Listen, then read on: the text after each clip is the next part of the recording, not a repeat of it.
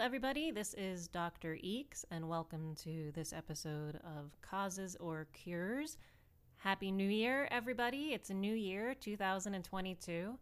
Um, I think this could be the year we get out of this pandemic, and then we have to start talking about all those other public health things that we've been ignoring um, because of COVID 19. Some of those things are like gosh, the opioid epidemic, which has gotten worse, the obesity epidemic, which has gotten worse.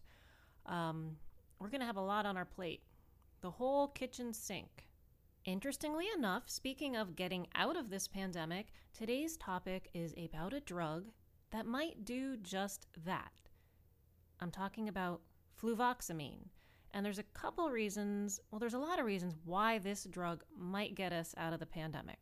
Number one, the evidence looks good. The evidence includes randomized controlled trials. This is for early treatment, early treatment of COVID 19. Um, what else? It's cheap, it's generic. You take it as a pill, it's easy, cheap and easy, and it works. That's something that can be scaled up anywhere, not just here in the US. And, you know, we have a lot compared to other countries, but other countries too. So, all those things that are working for it, that could be a game changer. Um, yeah, just think about that for a minute. Now, fluvoxamine, you might know it as an antidepressant. That's what it's categorized as. But uh, somebody on Twitter, when I was talking about fluvoxamine, she's like, "Why would you give an antidepressant to COVID patients? Why they don't need to be happy?" You know, or uh, people were confused. I think no. So this drug was tested in trials as early treatment for COVID 19, not for depression in COVID 19 patients. And that's okay because it can be confusing, but we're talking about a drug that's been around been around a while that's being repurposed and used as drugs often are um, we you know off label or whatever um, for this particular purpose. So it looks good. It looks good right now. My guest today is dr eric Lenze. He is at Washington University School of Medicine. He is a psychiatrist and he's also a clinical trialist. He ran one of the trials on fluvoxamine for COVID 19 as early treatment. It was published in JAMA. The title of the paper is Fluvoxamine versus Placebo and Clinical Deterioration in Outpatients with Symptomatic COVID 19. So that's people at home who have symptoms of COVID 19 those are the people who were getting the fluvoxamine, the medicine to take. There was recently, because the evidence looks so good, there was an EUA emergency use authorization application submitted to the FDA so that, that the FDA is going to analyze that and say, yes, you know, we recommend this for COVID 19 or no, we don't. Um, but if they do, think about, you know, all those things going for it again. It could be a game changer. Dr. Lenze is going to talk about fluvoxamine. What is it? How does it work? What made you think to test this drug, this antidepressant drug for COVID 19? Huh? um, he's going to talk about the results of his clinical trial, other clinical trials, dosing issues. How much should you take? When should you take it? Side effects, are there any? Issues with withdrawal lots of people get concerned about withdrawal, you know, getting off of antidepressants. Um, what was there any issues there? And also, most importantly, what role he sees this drug playing in bringing an end to the pandemic. All right, guys, so let's connect to Dr. Eric Lenze. And you're you're in Washington, right? Washington. No, I'm in St. Louis. You're in St. Louis. We're named after President George Washington. I did not know that. okay. That was my airhead moment of the It- day. It's a common, no, it's a common issue. Uh, okay. I'm Yeah. often telling people, no, I'm not in Seattle. all right, all right, all right. Not in Seattle. Um, okay, well, at least it's a common issue. I don't feel so bad. Um, so let's see. Maybe if do you mind just starting out with an introduction, telling people a little bit about you and the work you do? Yeah, so uh, like a lot of people prior to March of 2020, I uh, was not involved in COVID uh, research at all. In fact, I'm a geriatric psychiatrist. I usually do uh, studies in depression and uh, problems with uh, older adults' memory and thinking. Um, uh, but when uh, the pandemic struck back in March of last year, a colleague who was actually a child psychiatrist approached me asking my opinion on whether we could do what's called repurposing a drug. repurposing means taking an existing uh, drug uh, that was created for one purpose uh, and then testing it out for a totally different purpose. Uh, and I said that seemed like a great idea. Uh, and the drug is fluvoxamine, which is a uncommonly used drug in the U.S. It's approved for obsessive compulsive disorder, uh, commonly prescribed in other parts of the world for depression. but because of certain let's say, anti-inflammatory properties of it, uh, we thought it would be a uh, drug that could help against COVID-19. So can we um, talk a little bit more about that? Because I was my I, I'm curious how did it come about? Well, let's try this antidepressant for COVID 19? Like, how did you know that it was known to have anti inflammatory properties? And you know what what sort of studies did you see or did you see something in patients well there was a uh, there was a study that was only just published in 2019 so just months before the pandemic uh, struck uh, it was a study out of university of virginia study in mice uh, where they tested fluvoxamine uh, because of a specific activity it has on something called the sigma 1 receptor which uh, modulates or controls uh, inflammation. And they were able to show that that in mice that could actually reduce morbidity and mortality in sepsis. Now, sepsis is a situation where because of like a bacterial infection or something like that, your body has this out of control immune response, and so it's really you're uh, you're you're getting damage and, or even dying from your own body's reaction to an infection. Um, and so their study showed that fluvoxamine was very helpful against that, basically by uh, reducing this uh, this very specific inflammatory action. Um, and you may remember back in the early part of the uh, pandemic, uh, when it was described that a lot of people seemed to be getting sick and even dying, uh, like in the second week of the illness uh, of COVID 19 illness um, after initially mild symptoms. Uh, and e- even as the virus was leaving their system, they were getting more sick and getting lung damage and ending up on a ventilator. And it was proposed that uh, this was probably the uh, result of the body's own immune system. In other words, uh, you can think of it as our immune system attacking us um, and uh, causing this damage. Uh, and so we put two and two together and said, you know, fluvoxamine may be a drug that could prevent that uh, that effect. And therefore, if you give it early in COVID, people uh, be less likely to get sicker and sicker and end up hospitalized with, you know, respiratory deterioration and uh, and needing a ventilator. Has it um, ever been tested in a trial or used in cases of sepsis in humans? Not to my knowledge. Uh, okay. That study that I mentioned was, uh, as I said, just only published in 2019. So just in mice. And just in mice. Okay. It's a so, great question, though. Uh, one of the things we hope is that the studies that have been done in COVID might uh, lead people to test fluvoxamine in other yeah. uh, in other models, like in sepsis. So let's talk a little about the trial that you ran uh, out of Washington University, which is not in Seattle.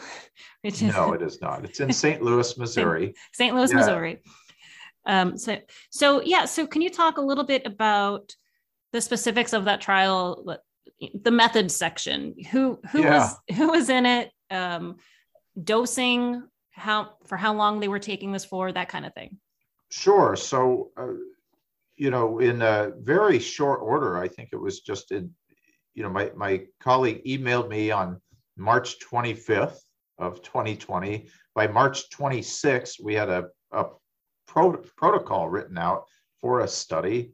Uh, and by, I think, April 10th, we were starting to randomize people into the study.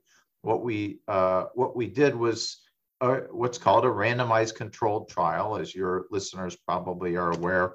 It's uh, considered the uh, gold standard of evidence for uh, medical treatments, where where you're uh, testing a treatment against usually a placebo um, uh, to to to make sure that if people are getting better, that you can really attribute it to the treatment itself rather than some other reason like you know natural uh, naturalistic improvement. Um, and we really felt it was important uh, to test this study in that rigorous manner so we designed a placebo controlled study where people got either uh, 100 milligrams up to three times a day of fluvoxamine uh, for 15 days, or they got the same number of pills, but they were a placebo.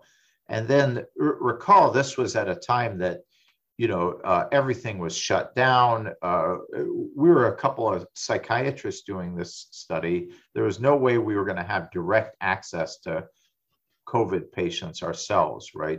So we uh, conducted this study as what's called a fully remote clinical trial, meaning there was never any face to face contact with participants. So we would identify people who had recently tested positive, identify them through the system's electronic health record. We'd reach out to them if they agreed to participate uh, and were eligible.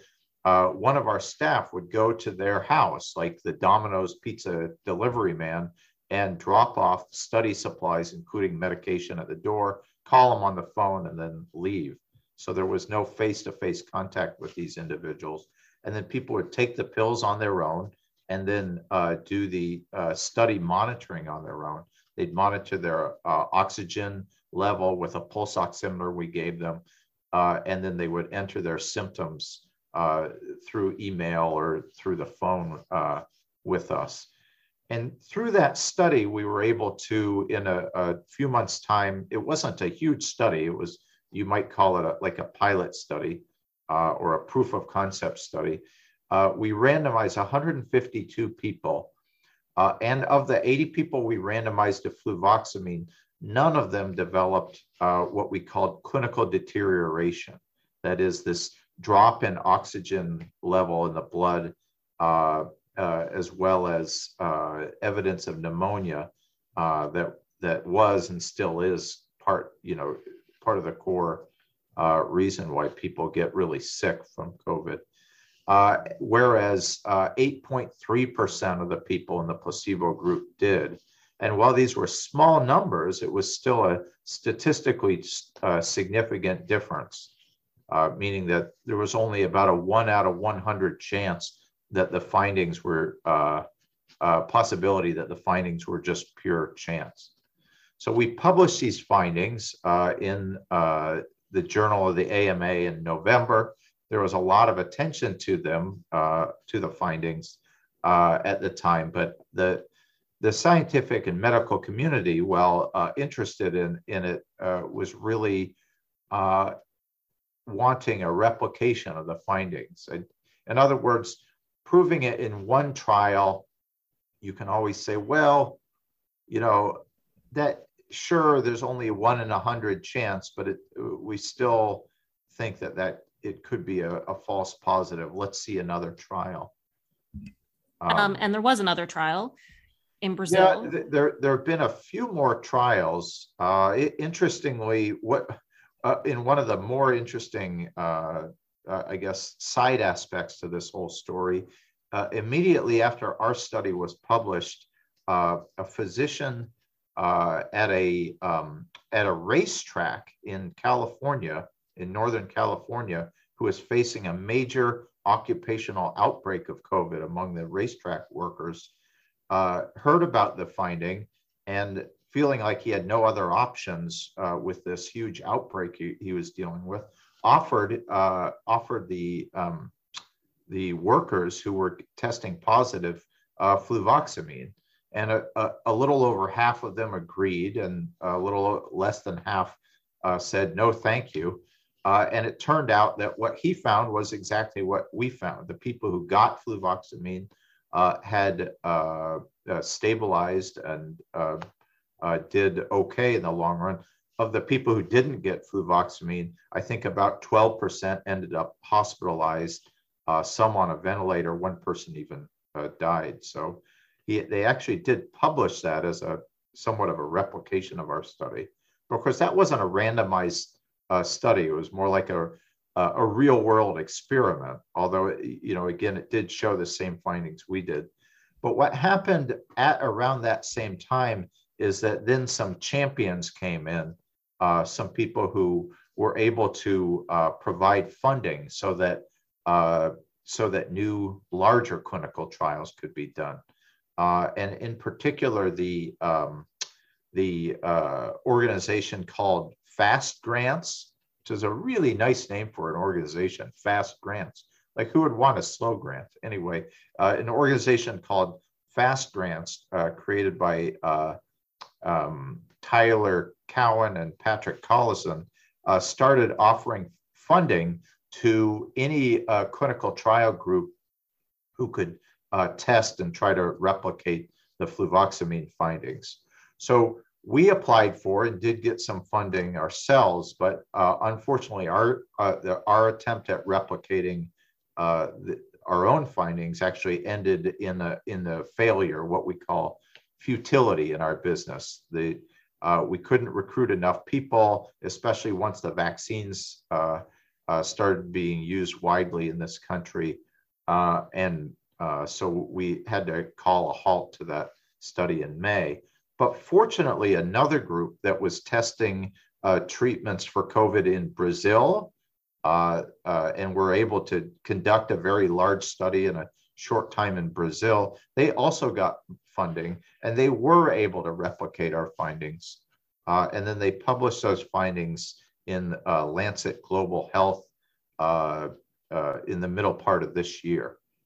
And um, can I uh, can I stop you there? Yeah, Just, um, please. Um, uh, no, that that that's all fascinating. Um, I wanted to ask you about the dosage.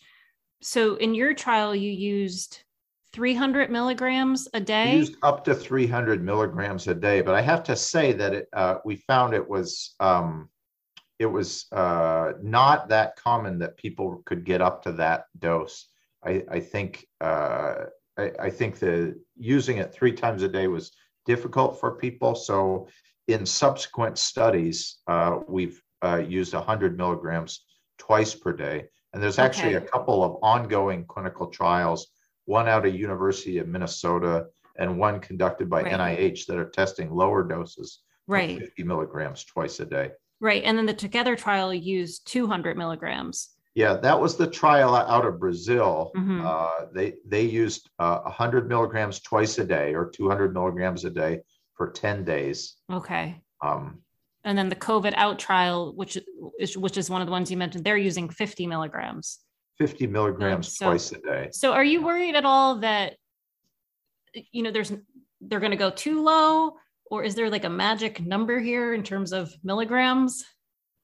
You know, uh, we we we don't know, right? Uh, yeah. and I think probably most people who uh, you know get medications, a prescription for a medication for a certain dose, probably make the assumption that whatever that medicine is, that that dose is just right for them. And sometimes that is true, like with blood pressure medications, right? You you take the medication and your blood pressure reduces to a certain amount you say well that's great it's lower but it's not low enough yet. So increase the dose you increase the dose and a few weeks later your blood pressure is down to an acceptable number. And you're now taking the right dose of that medicine for you. Uh, but you, you know with many medications that's not really the case. Like what you know the basis for like the dose of antidepressants that we take is uh, often you, based on conjecture. Uh, same is true for antibiotics as well. Like, why do you take a certain dose of penicillin or another antibiotic rather than a, rather than a different dose? Why do you take it for like 10 days rather than seven or five? A lot of that is based uh, based on you know conjecture. Our our recommendation of the 100 milligrams twice a day is uh, based on uh, some you know number crunching we did about the the pharmacodynamics, which means how hard uh, or how robustly uh, fluvoxamine uh, activates the sigma 1 receptor. Uh, but it may well be that 50 milligrams twice a day is plenty good. So when We're you talk about that these new studies will clarify that. Clarify the dose riddle maybe a little more. But at, at the higher doses, there were people experiencing some uncomfortable side effects. Yeah, and I think that's uh, that's a key point here. So fluvoxamine, that uh, it's important to realize fluvoxamine is a very safe drug. One way to think about it is it's it's not a drug that would be fatal even in an even in an overdose of the drug. Okay, so um, this is one of the reasons why we chose this drug as an ideal drug to repurpose because it, its safety is so good and has such a long track record. But that's not the same thing as tolerability, right? Some many drugs can be quite benign not harmful, but still have side effects. Um, and so, you know, like think about like an antihistamine, for example, uh, which you take and it makes you sleepy or something like that. Um, and so, fluvoxamine has some well-known side effects. It can it can disrupt your sleep, which is annoying, and it can also cause nausea, make you sick to your stomach, which is also annoying. Um, are are these things dangerous? No, they're not dangerous, but they're annoying. And I think most people would uh, prefer to take a drug at a dose that's less likely to cause those problems. And this is also early treatment. So, in terms of ideally, I know people take drugs at different times and human nature and we all start things, you know, different days. But ideally, when would you want somebody to start this drug? And also, how long uh, this you you guys studied studied it for 10 days would that be basically what we're looking at someone would take this for 10 days it's it's a good question we we still you know the the duration how long to take it 10 days 15 days is still a bit of a guesswork um, i think it if i pieced a few different bits of information together i would say uh, probably take it as soon um, as soon as you have symptoms uh, of COVID, uh, and possibly as soon as you test positive. Uh, but I would say certainly as soon as you start having symptoms, start taking well any of these early treatments as soon as possible. Uh, you know, like the the the new Pfizer drug Paxlovid or the mono, the one monoclonal antibody infusion that actually still seems to work uh, against the Omicron variant. Like get if you have access to those, get those as soon as you possibly can. Uh, certainly, as soon as you start to have symptoms. Right, uh, right, right. And I think, and um, then the sa- the same is more or less true with fluvoxamine because because it's not a direct antiviral, but it's supposed to be taming your body's immune response. It's possible that you can start it a little bit later in the course of the illness and it's still effective. But I would still, if you're going to take one of these early treatment drugs, try to start as soon as possible. That's a nasty thing about this illness because it can start with relatively mild symptoms, right? Uh, you know, kind of like, well, I'll put up with this. Uh, it's not that bad, and then you're, right. then you're calling calling your mm. doctor once yeah. you start to go downhill. But by then, it's going to be too late for uh, yeah. most of the early treatments to work. So for anyone listening, I would way. say, I would say, don't wait for your symptoms to get bad. As soon as you start to have symptoms, if you think that you're someone who would benefit from those uh, early treatments, this is particularly true for the for high risk people, right? People who are older uh, and or have medical conditions that are going to put them at high risk mm-hmm. for um, serious uh, complications from COVID. Uh, get get treatment as soon as possible in the Together trial, participants had a high risk factor. Was that the case in your trial as well, or was it anybody who tested positive? Was there an age range? Right. In our first uh, trial, the one that was uh, successful, we did not uh, include a risk factor. Uh, so it was, we took all comers as long as they were symptomatic uh, and uh, had tested positive, they were included in the study. Well, um, it, it must feel pretty amazing that this drug, which is really cheap, that can be scaled up anywhere, you know, and thinking beyond the US uh, in other countries that have far less than we do. Um, I mean, it, it seems I haven't really heard people talking about it as much. And, and you know, I think I, maybe we'll start. I know that they just applied for an emergency use authorization. Um, so where where do you see this potentially going and maybe changing how we utilize tools in the in the pandemic? Yeah i mean if if if you had told me back in march when we started on this journey that that we would eventually have a you know a cure a re- meaning a replicated uh, positive finding that the treatment worked i would be uh, you know uh, pretty surprised uh, uh, obviously not super shocked Otherwise, we wouldn't have done the study in the first place. But I would have thought, wow, we really, you know, we really hit the bullseye on that. But if you told me, and you do that, but people still wouldn't use the drug, I would have been baffled. But of course, this is where we are now. That ultimately, this is the problem with doing studies where you're repurposing an existing approved uh, drug that's already available as an inexpensive generic drug. No one can make any money off this. That's the thing, right? and that means that no one, uh, at least no one with deep pockets, uh, has the incentive uh, to get to get out there and um, you know uh, detail every hospital in the country, every doctor in the country, uh, get a uh, a huge marketing strategy going so that it's in the news all the time and it's on everyone's minds. I so, was just talking to um, another physician uh, we were talking about who has to fund these trials when you're looking at repurposed drugs because you know the pharmaceutical companies have a ton of money to invest and you know but when it comes to these drugs you have to so far depend on i guess philanthropy and maybe the government from time to time. Yeah. it's, it's not easy. So we don't we may not even see results for some of these drugs if we don't do the if we don't get funding for the studies.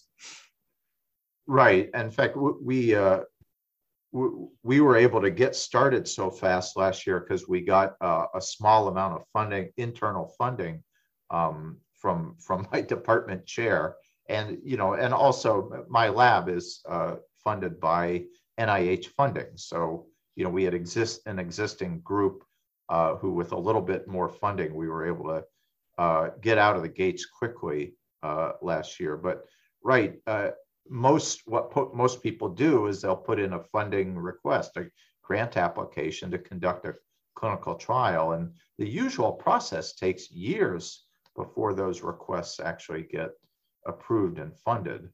So there's a real mismatch between the fast-paced nature of a of a pandemic or frankly any public health emergency and you know the way we fund research in this this country. I don't know that there's a I don't know that anyone has a great answer about uh, how to fix that, but. Uh, well, no, I mean, people want to make money at the end of the day. Uh, that's just, I don't know. I, don't know how you get around that. Um, but you think, do, are you, do you feel good about it being approved for um, I guess emergency authorization or emer- yeah. So the emergency use authorization that's just been uh, submitted. Right. Uh, hopefully, the FDA will make a positive ruling about it uh, within a few weeks, uh, and then I do think that if they do uh, approve that uh, that EUA, the emergency use use authorization, that approval plus the um, plus the attention garnered from that approval should lead to more use of fluvoxamine. It, it is being used. It's being used uh, throughout the country for COVID. Uh, several organizations have endorsed its uh, use, uh, including our, our own hospital system here in okay. Missouri has. Um, the uh, within Canada, the uh, province of Ontario, the largest province in Canada, has officially endorsed its use. Um, and then, you know, with at least in certain states in the U.S., notably Florida, there's been an official endorsement of it, its use. Uh, it would be great to uh, to see the federal government via the FDA, uh, you know, endorse its use, and I think that uh, doctors would be less reluctant to prescribe it. Mm-hmm. Uh, pharmacies would be less confused when they get these prescriptions for 10 to 15 days of fluvoxamine. Yeah. Uh, uh, and um, and so there'd be few, fewer barriers to its use. It's, it's not it's not for depression it's for the covid um yeah i mean that is that is that would confuse people, especially if they're just busy doing their job and not following the research as it comes in. I wanted to ask you are there any other medications in the selective serotonin reuptake inhibitor that that class of antidepressants that could possibly work for covid too is or is there something unique about this drug there there are uh, uh so first of all it may not be this sigma 1 activity in fluvoxamine that's responsible for its uh, benefits versus COVID. It could be some other activity, like its uh, antiplatelet activity or something like that. I mean, our clinical trial uh, was not designed to actually prove the mechanism by which fluvoxamine worked, and most clinical trials don't and can't do that. Um, uh, so it's possible that uh, other medications like it work as well. And then there's a, a similar drug, fluoxetine, you know, popularly known as Prozac, which is of course very common, very widely available throughout the world. You know, it's on the uh, World Health Organization's list of essential medications, so it's available worldwide. Uh, it also activates the sigma 1 receptor, uh, and in observational studies, now not randomized controlled trials, but in observational studies, it has seemed to show uh, a similar effect against COVID. Uh, but it's, uh, I would say it's, at least at this point, it's uh, my recommendation be use the drug that's been proven in sure. two placebo controlled trials. Sure. You know, that's the gold standard for evidence. Uh, and this has met that. Absolutely uh, has anybody uh, i don't know if this makes sense but if somebody is taking an antidepressant now eh, would they have a protective effect against covid has anybody looked at that probably yeah, not that's but, what some of these observational okay. studies have done and several have been published which have suggested that there's a protective effect against severe covid and possibly a protective effect against uh, COVID illness in the first place with uh, uh, the commonly used antidepressants, and maybe particularly uh, with uh, Prozac or fluoxetine. Um, I guess I would say this: if you uh, if you're someone who's out there taking an antidepressant and you're wondering, hey, is this going to help me against COVID? Well, it might. I would still, if you get COVID, I would still uh, you know, consider your risk level and see whether you might uh, want to go get the monoclonal antibody infusion or the new uh, Pfizer drug. And then people also ask, should I change from my anti, my current antidepressant temporarily over to fluvoxamine during this, or even add fluvoxamine to it? And that's a really tricky question. Uh, I think that's that's only some something that I could recommend people talk to their doctor about whether it's appropriate to do that.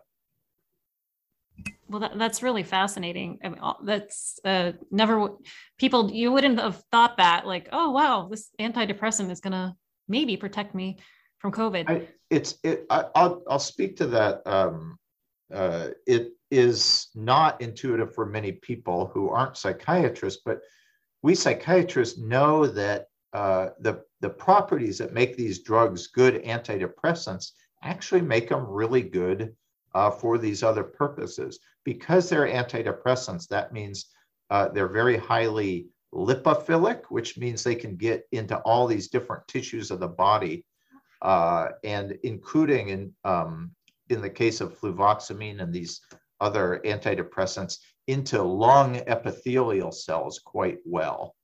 So the same kind of property that makes them good antidepressants, uh, molecular property that makes them good antidepressants, uh, makes them actually good to use for other reasons because they can get into your tissues quickly and uh, effectively. Uh, and you know the, the fact is uh, many labs all over the world are studying repurposing of antidepressants for all sorts of different uh, reasons. Uh, alzheimer's treatment cancer treatment uh, other infectious diseases um, cardioprotection in certain cases. So so it's again i think we we think of these drugs as oh they're antidepressants. They just go into my brain and fix depression but that's not really how the, the drugs work. They go into everywhere in our body and uh, have a multitude of actions. That's really interesting. Um, i mean i also guess I, th- I feel like that's a good thing but then i also think well then they might have more side effects too that you have to consider if they can go everywhere you know?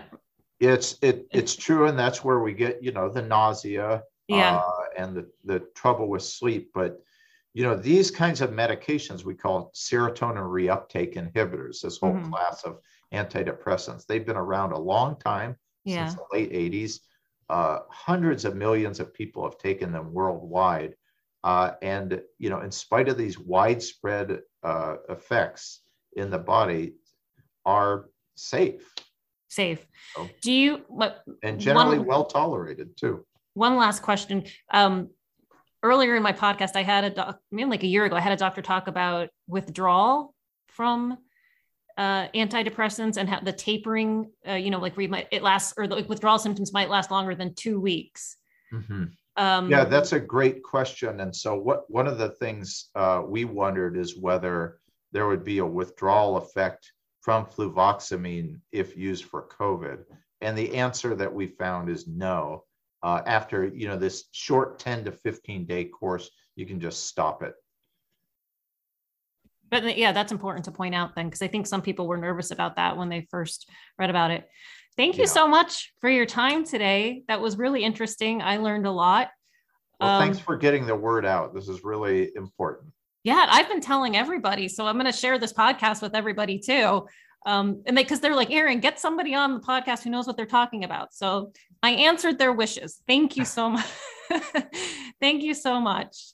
All right. And hopefully we'll have, see um, in 2022 doing good things. Yeah, you have a good day and have a happy new year. And let's you too. Uh, hope for uh, an end to this pandemic. Oh, soon. Oh gosh, I hope so. Okay. Right. bye bye. Okay. Bye bye. All right, guys, thanks so much for listening to this episode of Causes or Cures on fluvoxamine.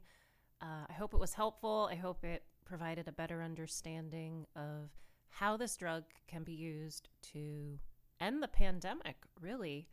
So it will be interesting to see what the FDA does with that emergency use authorization application. So keep an eye out for that. Of course, I will once I know, I'll post it on my social media feeds what the outcome is. And also, I think this story really highlights an important fact. If something doesn't get funding, it doesn't get studied. It might work, but you know, and we might have observational studies, but if no one's really willing to fund that study, we won't really know. And and it certainly won't pass for the evidence that they want to approve something or to say with certainty, yes, use it, it works. So I just want to give a shout out to all of the people, the philanthropists who actually fund these studies. You know, there, there's no chance that they're going to make any money if they're shown to work, if these drugs are shown to work. So, I mean, great. If they didn't fund these studies, it wouldn't happen. So, whether it's philanthropists, individuals, uh, organizations. Um, thank you. Thank you. Because otherwise, you know, the study will not get done. All right. Uh, I hope to see you around. Please share the podcast, subscribe, stick around. I know people requested somebody to come on the podcast and do this particular episode, so I was glad to find Dr. Lenze So I do listen to you guys. So any recommendations that you have, let me know. And I promise I will try to find someone to come on and talk about it if you're interested in it. All right, I'll see you out there. Stay healthy, exercise, sleep well, meditate, and have a good day. And get a kick out of life every now and then. That helps too. Bye bye.